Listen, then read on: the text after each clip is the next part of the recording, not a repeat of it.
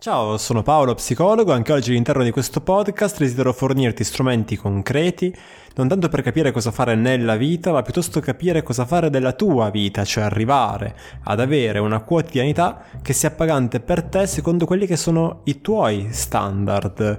Oggi voglio parlarti di perdere tempo. Che significa perdere tempo? Come si fa a essere certi di perdere tempo?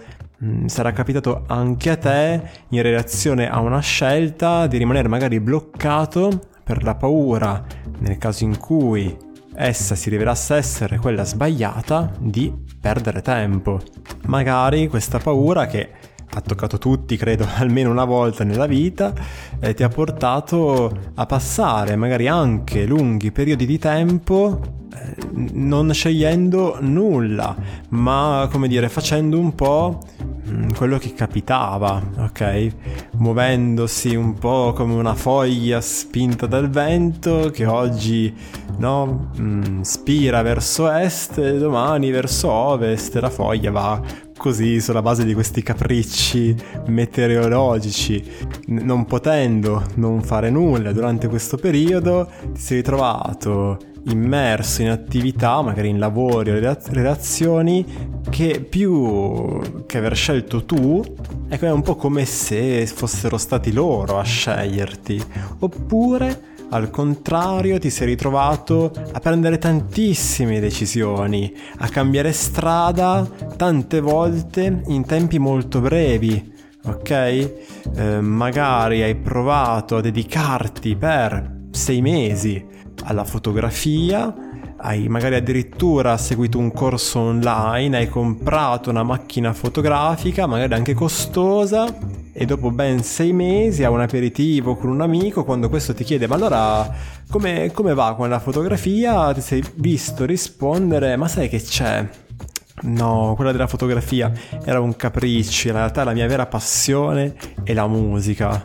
Ritrovandoti così a cambiare direzione non più per via del meteo, ma per via di eh, sentimenti volatili come la passione, la motivazione, la frustrazione di fronte alle difficoltà, piuttosto no, che le forti emozioni eh, suscitate dal vedere qualcosa di nuovo, una tendenza no? un perfe- assolutamente umana, normalissima, ma che forse insieme a quelli descritti prima non può essere usato eh, come, come criterio secondo il quale agire. Queste due situazioni, quella in cui non scegli nulla e ti ritrovi appunto a subire ciò che la realtà sceglie per te e quella in cui cambi direzione sulla base di un sentimento, di un capriccio eh, in maniera molto frequente non impegnandoti di fatto in nulla, anche se può sembrare eh, davvero poco intuitivo, sono i due scenari peggiori in assoluto,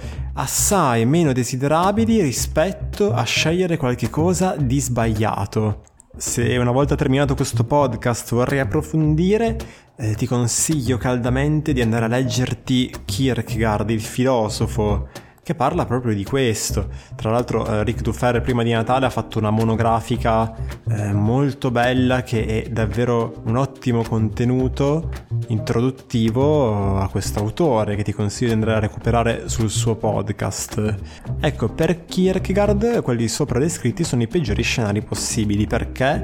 Perché non ti fanno fare alcun passo avanti verso quello che per lui è il vero obiettivo, ossia la conoscenza di te stesso. E tu dirai, sì Paolo, ma che palle, ci voglio soltanto fare qualcosa che mi piace, non riesco a capire eh, cosa sia questa attività o come sia fatta questa persona. Tu adesso mi stai dicendo che il vero obiettivo è la conoscenza della propria personalità, tutto molto bello, ma forse poco concreto. Tieni duro, ci arriviamo. Per Kierkegaard queste informazioni, cioè le informazioni che ti fanno capire che cosa sia buono per te, non le ottieni stando in questo limbo dove non scegli niente, non le ottieni eh, passando da una cosa all'altra ogni 2, 3, 6 mesi, ma al contrario attraverso l'impegno, un punto di vista che magari può sembrarti no, anche un po' come dire superato quando magari girando su internet ti sei imbattuto in questi concetti fascinosi come la multipotenzialità, di cui magari parlerò un giorno in maniera più approfondita, ma ti basti sapere ora che eh, trovo essere preoccupante perché va a giustificare appunto tutti quei comportamenti di cui ti ho parlato inizio episodio. Al contrario, l'impegno, ossia eh, dedicarti ad un'attività, ad una frequentazione, eh, non come se potessi andartene da un momento all'altro, dicendo a te stesso queste favole del tipo ma sì, ma tanto non sarà mai eh, la persona definitiva perché siamo giovani, quindi perché impegnarci? O dicendo a te stesso qualcosa come ma sì, è soltanto una prova, poi eh, tra un mese se non mi piace cambio, ok? Eh, lasciando da parte questi pensieri, che perdonami, sono anche pensieri un po', un po infantili, no? Se volessi proprio lanciarmi, adesso lo facciamo, forse sono proprio ciò che distingue un ragazzino da un adulto. Lasciare andare questi pensieri ed al contrario impegnarsi in ciò che hai scelto come se dovessi farlo, non dico per tutta la vita, ma sicuramente molto a lungo. Capiamoci, se l'intento di Kierkegaard fosse un moralismo becero del tipo eh, finisci tutto quello che hai iniziato prima di passare alla prossima cosa? Ecco forse magari non te ne parlerei neanche in questo podcast abbi un minimo di fiducia. Per, Kier- per Kierkegaard l'impegno è fondamentale proprio perché solo attraverso di esso cioè solo davvero entrando nell'esperienza tu puoi trarre da essa delle, le informazioni che ti servono su di te è un po' come se tu volessi capire quali sono i tuoi gusti in fatto di cibo. No? Allora cosa fai? Ti prepari qualcosa da mangiare, innanzitutto, in maniera intuitiva cerchi di capire quale potrebbe essere nel marasma di ricette possibili che puoi imparare, qualcosa che ehm, potresti trovare di tuo gradimento, dopodiché, dopo averlo preparato, lo mangi. Ma è impossibile capire se ti piace o no ciò che hai di fronte nel momento in cui tu ti abbuffi. Allo stesso modo sarà impossibile capire se quel ragazzo, quella ragazza, quel lavoro, quello sport ti piacciono nella fretta, uscendoci tre volte, eh, andando in quel luogo di lavoro solo per un mese o tre mesi. Molto difficile, ma non è solo una questione di criterio temporale, per questo che Kierkegaard è interessante, è una questione eh, di energia col quale tu ti impegni in quella determinata cosa. Per quanto possa sembrare assurdo, nel momento in cui, nel momento in cui tu ti ci dedichi come se dovessi davvero stare lì a lungo, eventuali problematicità importanti saranno per te immediatamente evidenti.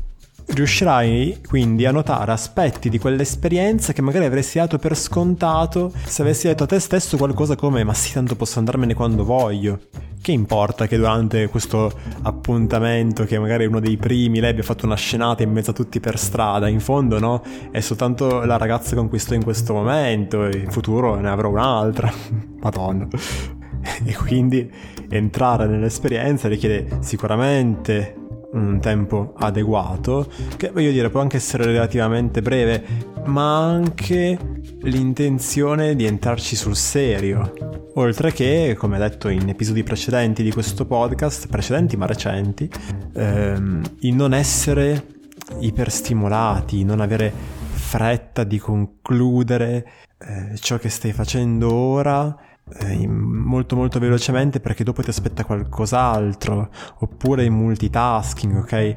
Confondere i sensi facendo più attività contemporaneamente. Il grande paradosso è che Kierkegaard ehm, racconta benissimo nei suoi lavori è che se io mi dedico ad un'attività con impegno seriamente finisco di fatti col perdere meno tempo che se mi ci dedicassi tanto per. E, ciò che conta assai di più, finisco con l'ottenere molte più informazioni su di me in modo da riuscire a scegliere meglio la prossima volta. Anche, ma mi verrebbe da dire soprattutto, quando l'esperienza si rivela essere sgradevole, col cavolo che dopo essermi davvero immerso in un'esperienza di questo tipo io poi voglia ripeterla in futuro. Il vero perdere tempo, quindi, non consiste tanto nel fare la scelta sbagliata, quanto piuttosto nel mettersi in delle situazioni che non ti permettono di avere nuovi criteri per fare scelte migliori, cioè non ti permettono di conoscerti. L'obiettivo, quindi, per concludere l'episodio, non può essere tanto quello di non sbagliare, non può essere quello di fare a tutti i costi la scelta perfetta, la scelta giusta e quindi continuare a raccogliere informazioni senza mai immergersi davvero nella realtà, ma solo a livello teorico, per arrivare così ad avere questo piano perfetto, una volta ottenuto il quale basterà seguirlo e, tu, tu, e tutto andrà bene. Non può essere questo l'obiettivo, perché è un obiettivo impossibile che porta alla paralisi e di fatto a perdere tantissimi anni della tua vita e a ritrovarti e a non sapere niente di te quando magari non sei neanche più così giovane. L'obiettivo potrebbe invece essere quello di volta in volta di acquisire sempre più informazioni su di te, di capire che cosa ti piace, come è fatta una relazione appagante per te, quali sono le caratteristiche di un lavoro che ti permetta, per dirla con un termine che abbiamo usato in un episodio recente, di entrare in un flusso, avere sempre più chiaro quali sono le attività che possono rendere una tua giornata bella e scoprire tutto questo nell'esperienza, immergendoti in essa, scegliendo con energia e intensità, come, come penso direbbe Kierkegaard, scoprire sempre di più chi sei, cosa ti piace, cosa fa per te e costruire giorno dopo giorno in maniera sempre più efficiente una quotidianità che si basi su ciò che di te hai imparato a riconoscere. E quindi evviva le scelte sbagliate. Bene, mm, con oggi è tutto, l'episodio è finito.